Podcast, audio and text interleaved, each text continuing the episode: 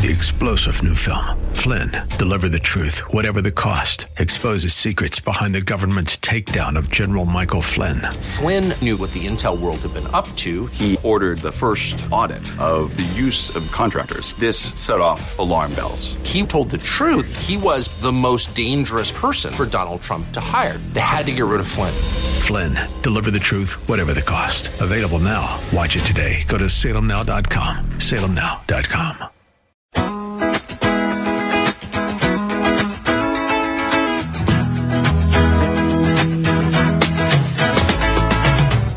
Good afternoon and welcome to Woods and Water, South Carolina. Got to be honest with you people, I got nothing today. Nothing. I need some help. Anybody, if, if, if you got something you want to, I'm serious. I got, I got stuff. I got stuff. But if, if there's something going on that you want to talk about, I'm here live today. Um, just came off the water, Lake Hartwell, so I can give you an up to the minute fishing report, complete with what you need to throw. I'm gonna do that anyway. But if you got something you want to talk about, uh, I'm on 94.5 The Answer, and uh, you can reach me at 877-235-9405,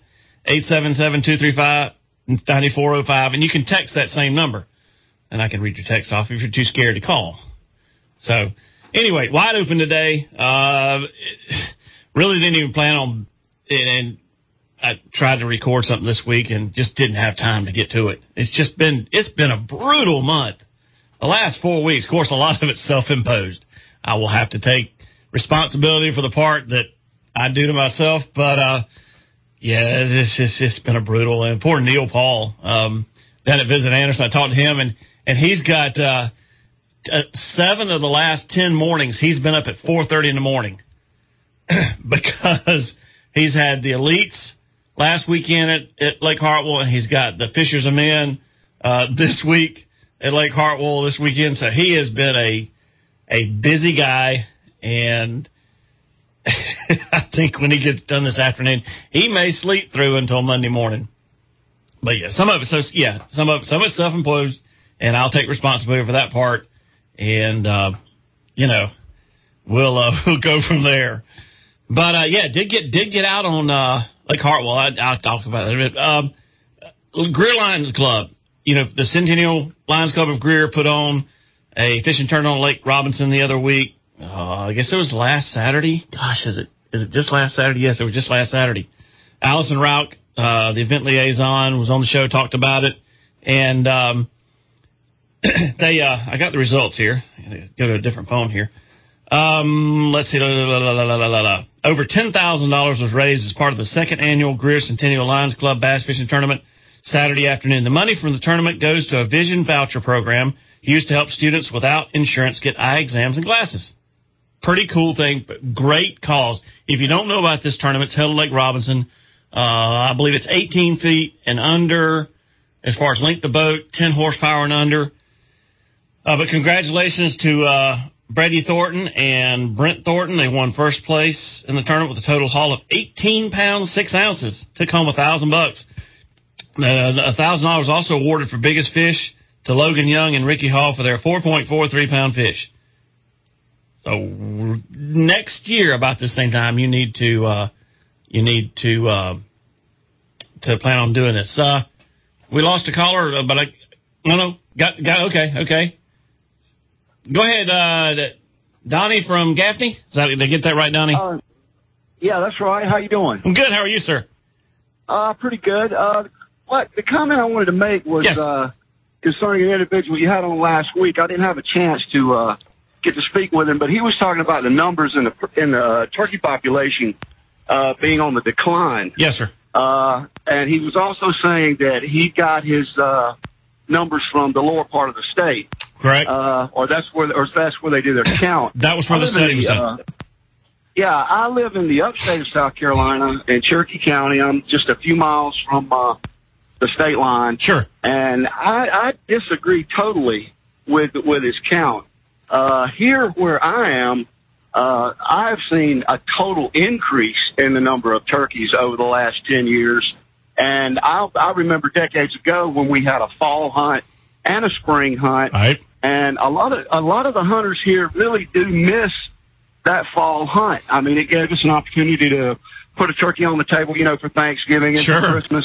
Sure. And uh, to be honest with you, uh, I, I think that that study uh, needs to be done on a statewide basis instead of just an isolated area down in the lower part of the state. Because where I'm at, I'm, I'm fortunate. I have an opportunity to hunt about uh, almost a thousand acres. okay. And the turkey population where I am, I'm telling you, is thick enough I could hunt turkey with a hammer. and There- I'm, I'm not kidding. I'm not going to give your phone and- number out because you're going to have a lot of people banging down your door. well, it- well, a lot of people do bang my door down, you know, this time of year, and and sure, you know, I, I'll let a lot of my friends and a lot of their friends uh, hunt the property, sure. and it doesn't even put a dent in it. Yeah. And I, you know, that, that's what I, I just wanted to make that that comment. Yeah. I, I really do think that uh, the numbers are a little skewed uh, in the opposite direction. Well, hang on, stay on the line with me because I want to explore this a little bit. Uh, Okay. What what's what's the habitat like where you're hunting? Is it is it? And, I, I'll go back to the study. Uh, what's your what's your habitat like? Thousand acres? Is it is it hardwood, pines, open fields? What is it? It's both. It's it's all three actually. There's Okay. uh, pasture land, farmland that runs right through the middle of it. Uh, I'm close uh, to the Broad River. Uh, as a matter of fact, I'm on top of the Broad River. Really, it's it's only probably two three miles from uh, from the area that I hunt. Uh, and in Cherokee County uh, overall, I mean, just if you can drive through the countryside anywhere here, and if there's any open fields, You can see birds. 99 times out of 100, you're going to see Yeah. birds. And Yeah. I mean, it's not just seasonal. I, you know, I was listening to, uh, to the individual you had on last week make the, you know, statements about, uh, how they go by recording the calls and Right. the number of calls and, Yes, and the time of year. And, and, and I agree with that. You know, the, the, uh, the rut or the strut, as I call it, you, you know, it does take place a little later here It does. uh, than, than than the season allows for. But year round, uh, seriously, year round, spring, summer, winter, fall, uh, I could harvest birds there if it were legal, and, and it wouldn't it it wouldn't make a dent in it. Do you I don't really think it would put a dent in it. do you have hogs? Uh, scarcely. Okay. Hogs have been a problem. Well, I'm not going to say a problem, but hogs have been steadily moving into the area. We've got sections of land that are being cleared off now in Cherokee County where hogs are being run out uh, from places that people had, didn't even know they, that they were there. They Yeah. didn't think they existed. Uh, we do have some hogs, but not uh, not as much as we have coyotes. Now we've got coyotes out the yazoo. Right. Yeah, they're everywhere. Uh, uh, and I understand that that, that that can, you know, affect uh, the numbers, especially in the hatch. But to tell you the truth, I haven't seen it put a dent in the turkey population here in Cherokee County.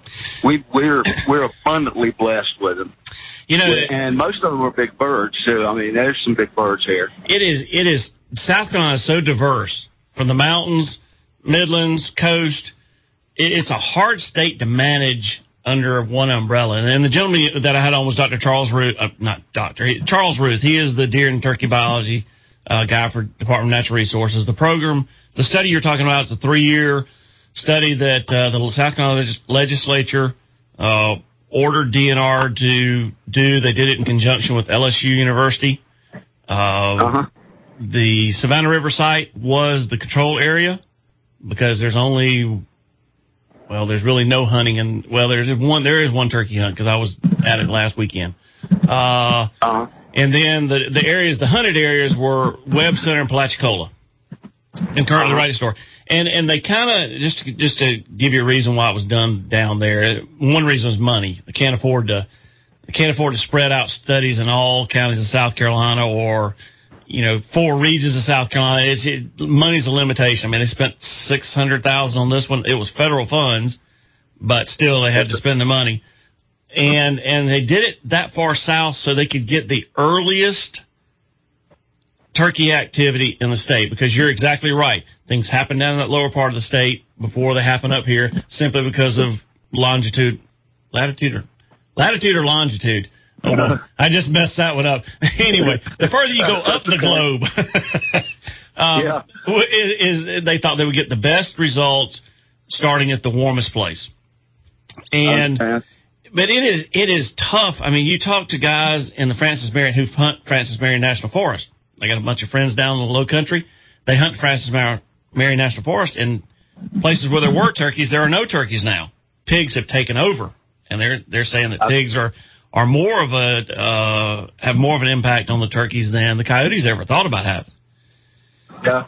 And well, you know, I I grew up hunting in Chester County, and we've never had uh-huh. turkeys. I mean, I mean to see, really? to see a turkey where I hunt in Chester County, I just don't have them. I'll have a few pass through during deer season. I had a, I had five gobblers walk past me last year, but I don't have a turkey around me now. Uh, now that turkey season's here, it's, it's just it is so. Now let me ask you this: on the thousand acres, you, do y'all plant? I mean, do you, you plant no, chufa? It, no. It's just natural habitat. It's it's just natural habitat, with the exception of uh, the fields that. But there is one field that's it's on uh, separate properties. Uh, just row cropped or something. Yes, it's uh, mostly it's either soybean. Some of it is uh, nothing but uh, feed hay. Yeah. Uh, it just depends on whatever the farmers want to plant, but there's really no uh, no uh, baited fields or no uh, food plots set out at all. Uh, there have been some, you, you know, we we've set out some uh, clover and some peas, sure. you know, for for the deer, deer. right? But uh, not really. And and I guess there's a few feeder boxes here and there, uh, but nothing, you know, on the scale that would uh, that would keep the population of birds that I have privy to, you know, at at at the level that it is. Yeah. Uh, there's also uh, some uh, game land, some management land up and around uh, uh, the lake area that we have here that's uh, controlled by the Board of Public Works. Okay. Uh, and people hunt that and still harvesting birds uh, pretty pretty uh, during season. Uh, and that's the only baited field in the area that I know of, and it's it's uh, GMA managed. Uh, but you know, I, I've I've just missed the fall hunt to tell you the truth for so long because I, I remember back in the day, you know, I, I think deer season actually went out for like a week or so, and you could hunt turkey. I almost want to say and, you're right. And that that's been so long ago. That's back when I was, you know, a, a kid more or less. You and me both. But and and I have just missed that time of year to hunt turkeys. And the spring affords you. Uh, I mean, we have a good season. We have we have a long enough season. Yeah. I do think that the season should start maybe uh, a week or two later and okay. run a, a, week or two longer here. Which is but, a, uh, which is about yeah. where it's going to land. I think by the time the House and the Senate get together on that thing, I think it's going to start a little bit. Well, actually, no. I think they're going the other way. I think they're going to start it before April first and run it into okay. May. I think it's well, that's either, about where the compromise is right now. I believe. Yeah, well, either way, I can harvest birds. I just, I, I just wanted to uh, sure throw it in there. I really think you ought to give us at least a week during the fall and, and, and let us and let us bag a few birds up here. And I'm surprised. I'm surprised you don't have any uh, birds in, in Chester. I've done a lot well, of whitetail hunting there yeah. in the past, but never any turkey. It, it's just it's just a matter of habitat. Uh, we've just we we've got good habitat. I mean, lots of hardwoods, uh, some planted pine trees, uh, open fields, which are really just fallow. I mean, it, from time to time, well, for years we had a dove field, but you had open pasture yeah. lands, and and from time to time you would see a hen come through.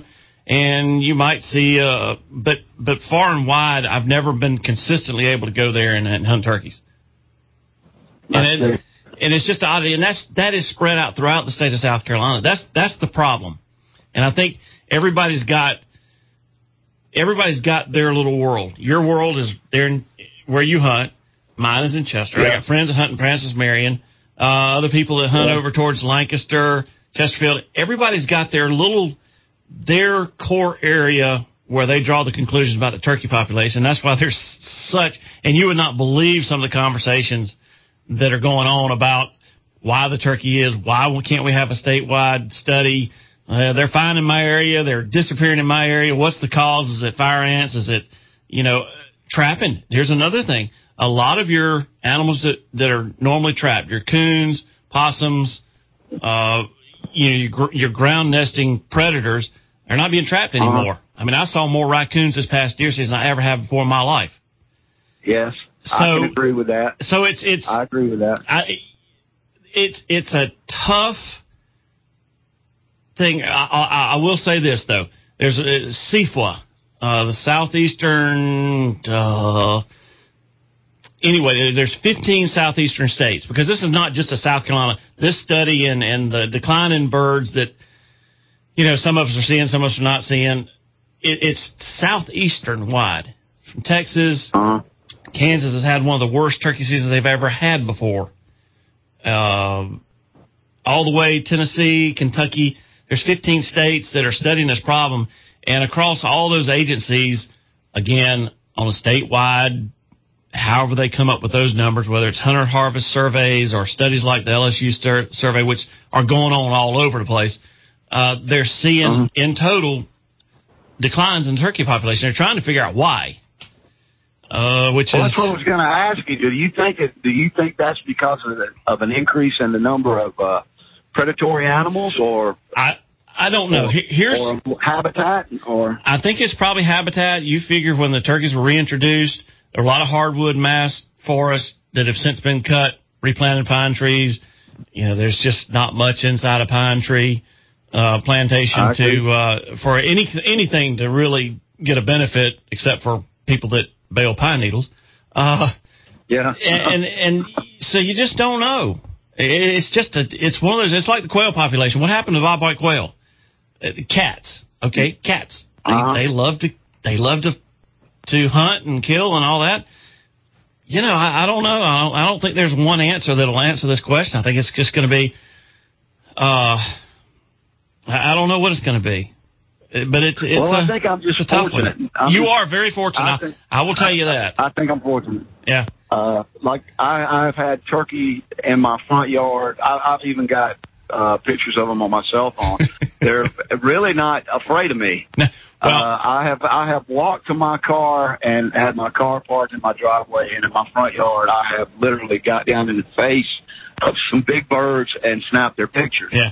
in my front yard. And maybe I'm just in in a sweet spot. Well, I'll tell you this: uh, where I live here in the upstate, in Greer, uh, behind my house used to be a lot of land, and every spring I would have a hen, one hen.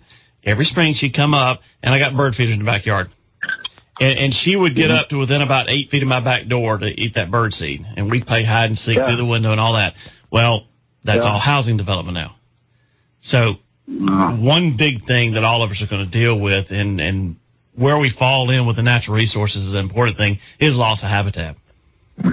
Yeah. So who knows, Donnie? But hey, great call. Thank you very much. Thank you for listening. Thank you. And uh, Thank you. stay tuned. We'll we'll cover some more turkeys later on this year, Donnie. Thanks. All right. All right. Have a good day. Yes, sir. Y'all hang on through the break. All right. We'll short second segment when we come back. Like the tears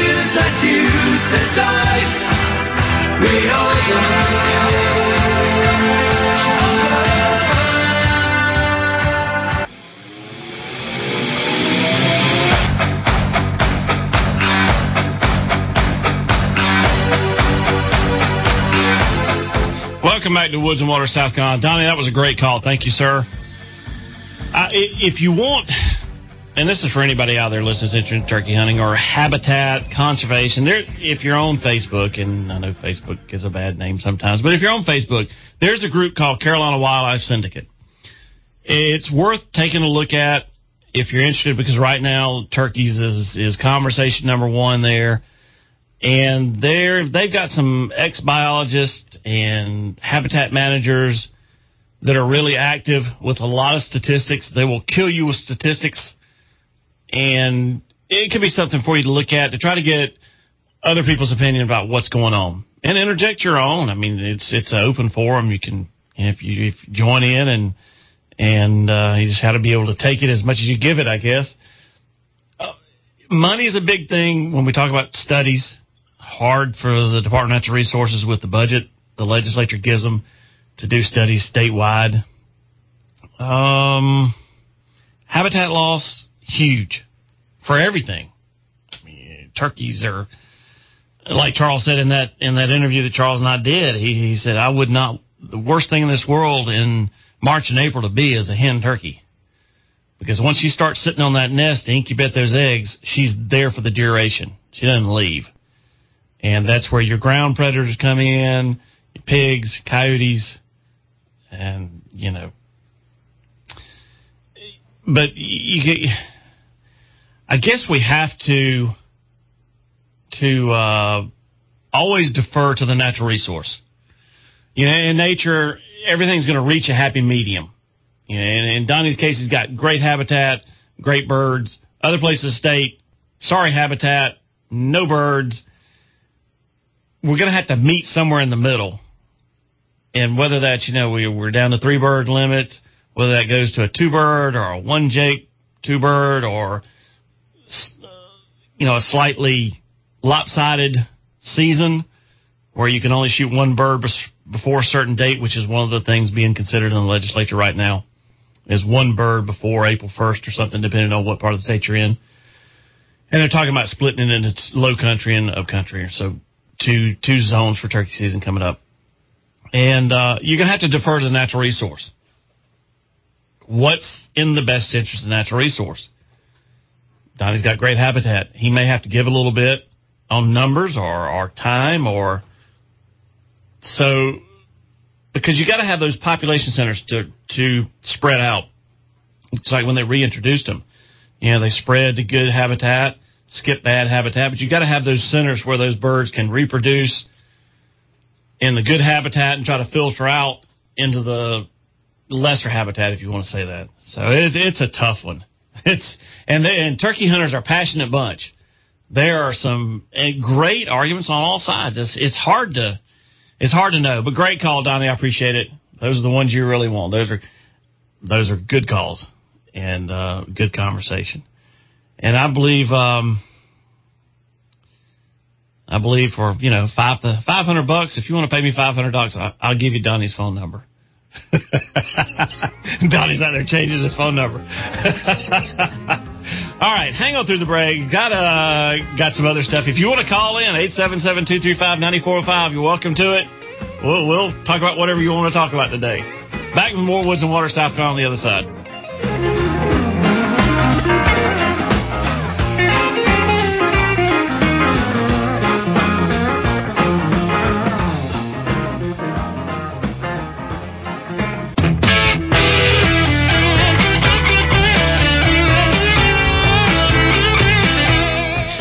Back to Woods and Water, South Carolina. Get some texts.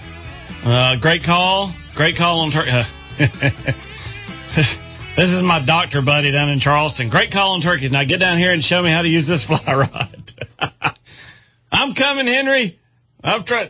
You want, y'all want a funny story on Henry? Since he's listening, I'll have to tell a story on him. You ready for this? Henry and I met on the internet. tell that one to your wife. we, uh, CharlestonFishing.com. Back when I first bought my flats boat, uh, we had a had a, a, message board. I guess it's I guess you call it a message board now. Uh, CharlestonFishing.com, and it was all about saltwater fishing. And I joined it, being a relatively newcomer to the South Carolina saltwater fishery. And uh, one of the first things I learned is don't be the guy on the ramp that can't back the boat down and get it in the water in a couple minutes by yourself. So I practiced that a lot before I ever went to Charleston for first fishing trip. But anyway, we had, uh, uh, in fact, the, the gentleman that started this, uh, the put up and shut up, he, he passed away a few months ago and, uh, lost a good friend there. He was a great guy. His handle was Wando Grill, Mark Hubbard. And, uh, but anyway, we, he, he, Mark started this thing called the put up or shut up. And it was for all the keyboard heroes, you know, the guys who sat behind their keyboards, I can outfish you, and you don't know what you're doing and all that. So, hey, hey, put up or shut up. Let's have a fishing tournament. We put, I think, $10 at the time in a hat, and it was a redfish trout, and the longest redfish trout and flounder brought to the scales that hadn't been stepped on. Step, stepping on fish to lengthen them was illegal. That, other than the regular DNR rules, that was the only rule we had. And uh, I wanted to fish it. It was a it was a team event, two guys on a boat, and, and this guy named Captain Sandbar found out how he got that name afterwards because he got hung up on a sandbar in his boat. And if you it, that, look, it sounds bad, but if you ever saltwater fished, you'll hang up on a sandbar every once in a while. It's, it's inevitable. If you haven't, you just haven't been doing it long enough. About like falling off a polling platform. If you haven't fall, fallen off a polling platform, you're either lying or you haven't been up there long enough. I, I've done, I've been up there long enough to fall off. But um, anyway, so we met on the internet and we I drove to Charleston. Never seen Henry before in my life. Got on the boat, picked him up the ramp, and you knew it was going to be a good day when we started reciting Blazing Saddles together. word for word. we knew we were made a match made in heaven for fishermen right there. So, yeah, Henry, I'll uh, I'll get down there sooner or later. I know you've got about as much time as I do to go fishing, so you can rag me all you want to, but you don't have much time to go either, my buddy. But we'll see soon. But yeah, I, I did that at his when he got married. I did it at his as the best man speech. I said, you know, when you tell your wife you've met a guy on the internet, and there's like 20 or 25 people there who all fish those first put up or shut up tournaments, and they're all just hee hawing. The back part of that room was just in chaos. Good times, good memories. That's that's what it's all about. As good friends, outside, spending time together. That that's what makes it. Well, uh, news: Casey Ashley missed uh, the top ten on the MLF side by um, two pounds six ounces. Finished in twelfth place, so he will not be fishing tomorrow. Everybody else has already gone home. Bass track on the elite side. Yeah, Jason Williamson's in sixth. Jason from South Carolina. Patrick's 14th. Uh, less than two pounds out. So fish are not as big down in Winyah Bay as they were on Hartwell, where congratulations to Brandon Cobb. Wire to wire win. Uh, what a, what a good one. That was a great weekend. Uh, you, you people that were down there and or watched Bass Live and were at the weigh-ins and all that was just a great event. Wow. Brandon will be on the show with us soon. He's busy. He's fishing this weekend down in, of course, he didn't fish today. Or did he fish today? I'm horrible at this sometimes. Uh, no, he finished like 40. Where is he? Ooh, I don't think he finished that low. 61st. Uh oh. That's okay. You win, you got to fall in somewhere the next week. Oh, let's see. You want a fishing report? Here's a fishing report. Find you a clay bank shallow bar on any of the South Carolina herring lakes right now and throw a topwater plug. If you don't get it on that, throw a Sebile. If you don't get on that, throw a fluke. Fish are everywhere. I, when I was at the Elite last weekend, my uh, media boat driver was Bob Rutherford, otherwise known as Brad's dad. Uh, Brad Rutherford, the, one of the marketing managers down at Pure Fishing in Columbia. It's his dad. And he was my media boat driver. He said, uh, he said, you want to go fishing sometime? I said, sure. Called me middle of the week. Said, hey, let's go fishing Saturday. So uh, there's one of those self-imposed, you know, self-inflicted things that I talked about earlier. Got down, I got up this morning and rode down to Hartwell, got out on the water with him for a few hours. We caught a bunch of fish, uh, small fish, but the herring bites going on. Uh, fish everywhere. It's funny. We were commenting that all the sight fishermen have left the bank. They are all out fishing these herring fish, and they're wide open. We caught spots and largemouth today, and like I said, it's um, chatterbaits, uh, white chatterbait with the with any kind of white trailer. Early, I think. I think as the sun gets up, that di- that bite dies away a little bit. Uh, but your you know your your stick baits, walk the dogs, flukes, great bait. I hadn't fished a fluke in a while. I fished a fluke this morning and just, and they were small, but they were fun. And, uh, it's always good going back to your roots. We, we actually later on the day, we got off the, off the main lake and back in some pockets and he was throwing a methylate trick worm. I'm like, goodness gracious alive, old school. And it still works because the biggest fish came on a methylate trick worm. He showed me up on that one. Gosh. All right, let's uh few minutes here. Let's talk a few things you can do outside for the calendar of events. So, which is brought to you by Visit Anderson Green Pond Landing Event Center. Fishing rodeos. We talked to Sarah Chabane about these a few weeks ago. They are starting to roll up. April the 27th in Camden, South Carolina. Registration. Remember, registration is online for these. They want you to register. So you go to the Department of Natural Resources webpage, look on education, uh, aquatic education, and you'll see the link for fishing rodeos. So April 27th in Camden, April 27th, Jasper County, the Blue Heron Youth Fishing Rodeo, April 27th, Charles Towne Landing in Charleston County. Also April 27th, the, uh, the kind of give me in all this, the Cohen Campbell Fish Hatchery. What a better place to go fishing and catch fish, kids that is, than to go to a fish hatchery. That's in Lexington County, April 27th. That's in the morning. Then they're having another one right after at the same site. And then uh, the Ponds Fishing Rodeo in Dorchester County. Those are all on April 27th. So go to the Department of Natural Resources, look on their webs, on their aquatic education, and find you a place to go fishing. What are we? Oh, I don't need to do those yet. That's still off there a little bit. It, okay, women, women in the outdoors, growing mark, growing part of the outdoors. Are you women? I'm surrounded by them at home, and uh, they enjoy the outdoors. Uh, not as much as I do, probably, because I enjoy it to the point of you know being out in a hammock when it's 30 degrees and that sort of thing. So there are degrees to enjoying the outdoors, but women, ladies, if you're looking for a way to get involved in the outdoors, to learn, okay, you don't know where to start, and your husband doesn't want to teach you because that's that's a surefire way to have a knockdown, drag out argument. Uh, Palmetto Conservation Foundation, uh, they just announced the other day they are hosting a women's outdoor adventure weekend in November 2019. The weekend will feature keynote speaker Jennifer Pharr Davis, a long distance hiker author, speaker, National Geographic Adventure of the Year, and ambassador for the American Hiking Society. So from boots to bikes, an array of workshops will focus on all things necessary for day trips, weekend jaunts, longer treks on the trails, instructions on, uh, get out of the way, on yoga, okay, yoga, mountain biking, backpacking, stretch therapy, outdoor cooking, meditation, and exercises will be on the agenda to prepare for all outdoor adventures. We want to see more women of all ages, abilities, and experience gain confidence to enjoy the great outdoors on trails and in parks. Stay tuned for more details. Again, that that's the Palmetto Conservation Foundation. You know, Mary Rowe, PCF, she's on the show here, and that's coming November 19th. Also for you ladies, this one's a little more in depth, I think. That is the South Carolina Wildlife Federation Women's Outdoor Retreat 2019. It is Friday, through Sunday, September the 27th to the 29th at Hickory Knob State Park in McCormick, South Carolina. The outdoor retreat is a weekend event designed for women to experience nature and outdoor recreation with like-minded ladies in a non-competitive environment.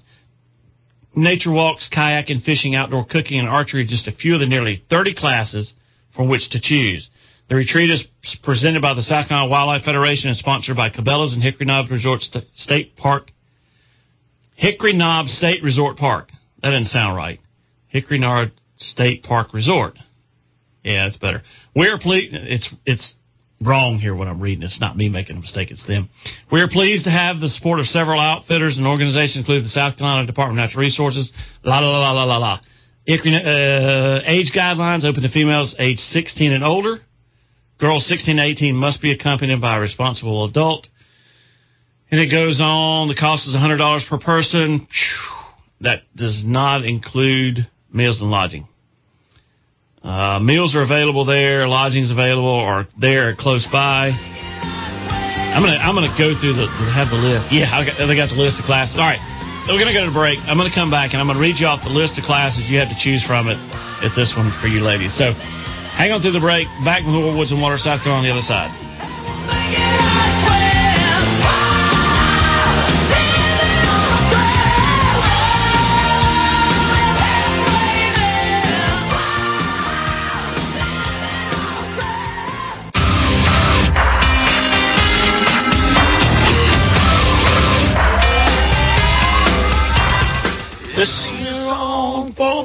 Broken. I'm not singing. Can't believe I did that. I know everybody just turned their their radios off. I can't blame you. Okay, let me let me go through some of these classes that you're going to see. So this is, ladies, this is this is the South Carolina Wildlife Federation, and you can find this at scwf.org under events. It's kind of scroll down the bottom of the events page, and it's down there. Okay, archery. All skill levels. And, the nice thing about this is it's it's both of these. This is non-competitive.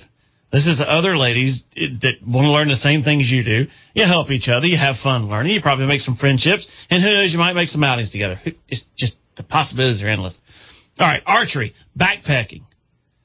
Uh, Michael Silverman from the local hiker in Spartanburg. We talk about backpacking. I got to get him back on and go over some more stuff. But uh, it takes you through the essentials for any trip, for everything you need, including solar charging stuff. Backyard wildlife habitat. That's this is one of the most fun ones I think would be learn how to provide water, food, cover, and places to raise young young wildlife to supply natural habitat for a variety of birds, butterflies, and other wildlife. That's that's anybody can do that in their backyard. Birding, which you can't do without a good pair of binoculars. Canoeing, essential oils, fish cleaning and cooking. Uh, that's one. Once you get over the, the slime a little bit and get through the cooking part and eating part, uh, you can handle it. Freshwater fishing, geocaching, that would be fun to try. Health and nature. Um, I don't know how to say that. Hypertufa planners? Okay, whatever that is. Uh, kayak and intro, knot tying. Lake Thurmond paddle, map and compass reading, nature crafts, nature spa, outdoor cooking, paddle boarding, saltwater fishing, skeet shooting and firearm safety, South Carolina road trips. That's one too. Walk on the wild side, uh, wilderness first aid, yoga, and that is just some of the things. So scwf.org under events, and that's for you ladies because ladies are a are the largest segment, the largest growing segment of the outdoors, whether it's hunting, hiking, fishing, camping. Uh, women are where it's at. They're they're they're motivated, and I, I've got two stories here. I'm not going to get either one of them. Uh, I'll just have to one by Forbes and one from the Outdoor Hub. Uh, the Forbes one is is entitled "Hate Pop-up Ads." Ugh. Active outdoor sports may have a new group of customers, women, and this goes through all the active. This is this is pretty much the hiking, camping, fishing, running, skiing, surfing, skateboarding, related sports segment of the outdoors. And then uh, off the Outdoor Hub, young and female, the changing face of hunting in America. And one of the big things about hunting is women want to know where their food is coming from. Mothers want to know what their families are eating. It's a huge part of it. I'll get to those later, maybe. I've still got stuff from 2014 I haven't gotten to. okay. And this is this is summertime fun right here, okay? How many of you went to summer camp as a kid? Go ahead and raise your hands. Keep one hand on the steering wheel. But you know, summer camp. I mean, how many of you rolled a kayak, rolled a canoe over and hid underneath and scared your camp counselor to death? That was yeah, that was always fun summer camps. It's those memories you you you cherish for a lifetime. Whether it's fellow cabin mates, counselors that were really cool, places where you went to camp. You know, and in South Carolina, we are we are fortunate to have some great summer camps. So this is for all your parents who are looking to ditch the kids for a week, leave them at summer camp, have a little mini vacation at home. No, that's the wrong way to look at it you are educating these kids in the outdoors, and it is it is for their benefit, and you can take advantage of it while they're gone. Uh, Clemson YLI camps, Youth Learning Institute camps. Registration is open for all of them, and there are, get this, five of them. Okay, Camp Sewee, Marine Science. It's held down at the coast. You think that? Yeah, explore South Carolina's coast. Life's a beach, or at summer, at least summer camp can be. Um, it's it's it's you have a blast at Camp Sewee. Is if you, if your kids are the beach types, there you go. Camp Wildlife, which is shooting sports. In safety, ride, shoot, swim. So it's not about shooting. You know, ATVs, fishing, more. Hunt, fish, shoot, and ride at Camp Wildlife. And all of these you can find through the hub at ylicamps.com. Okay. Adventure Wilderness. This is for those, yeah, little hike, paddle, and climb. Rappelling, zip lining. It's a mountaintop experience. We offer an opportunity to unplug from the normal things of life iPads, Xbox, and restaurants. And spend a week experience the river, the lake, the mountain trails, and the rock. Camp Voyager, technology camp. There's nothing wrong with going to a technology camp because they get a little, they get the techies and they get them outside a little bit. They incorporate both of it. And um, that's in Pickens, South Carolina. And the last one's traditional 4-H camp. You know, go have fun. A classic summer camp experience. It's been a South Carolina tradition for over 50 years. Jam-packed week includes team sports, water sports, paintball, archery, nature hikes, a ropes course, a climbing tower, arts and crafts, a talent show, and more.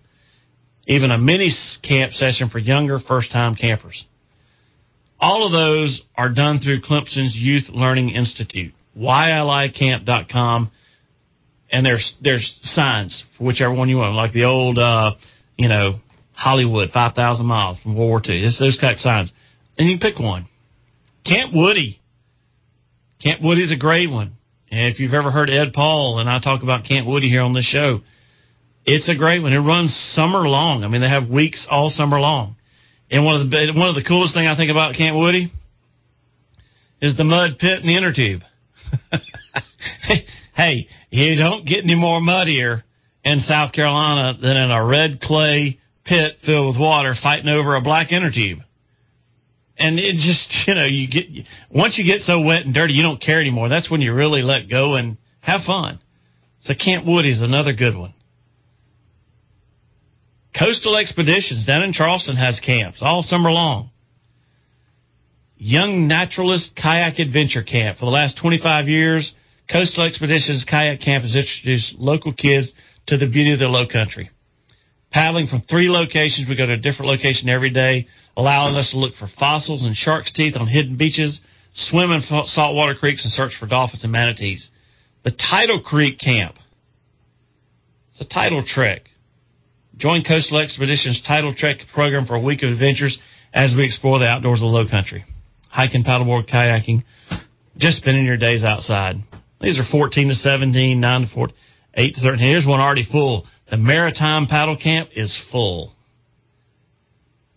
when I first started doing this show, Camp Wildwood, which is Dan Dupree's camp with the Department of Natural Resources, it was filling up March into April. He's filling up in January now. Now, I don't know whether it's due to him getting on here or just kids, just parents discovering all this stuff is out there for kids to do. And there are other camps. Um, right here in Spartanburg, the local hiker, they're sponsoring some summer camps out at um, set goals out at Glendale Outdoor Leadership School. There's all sorts of camps out there, and it does, you're just trying to get the kids out of the routine. Turn that cell phone in on Monday, and you don't get it back until Friday. You learn they can they learn you can live without it, and a lot of them come out and just go, eh. Mention Camp Wildwood. It's full for this year. It's a three year program. There are three year one, two, and three. The first year program is the Heart and Soul of Camp Wildwood. Daily activities include instruction in fisheries, forestry, farm safety, orienteering, first aid, soils, and wildlife. Hands-on classes. They got dances, campfires, skit nights. It's a great one. I've been up there to visit. It's it's a great one. The kids love it. Second year, it's a little a little more focused. Second year program was developed back in 1977 to further the Camp Wildwood experience. 20 campers from year one are invited back to attend a program based in the upstate of South Carolina. These are selected by counselors for the second year because the counselors believe they possess the leadership, maturity, and dedication, which, if nurtured, leads to the wise use of natural resources. So you're selected to be in year two. And you got year three. With three minutes to go, we have year three. Camp Wildwood third year program is much different than first and second. The second year campers from the previous year invited to take place in this coastal excursion Program teaches the campers about the coastal ecosystem.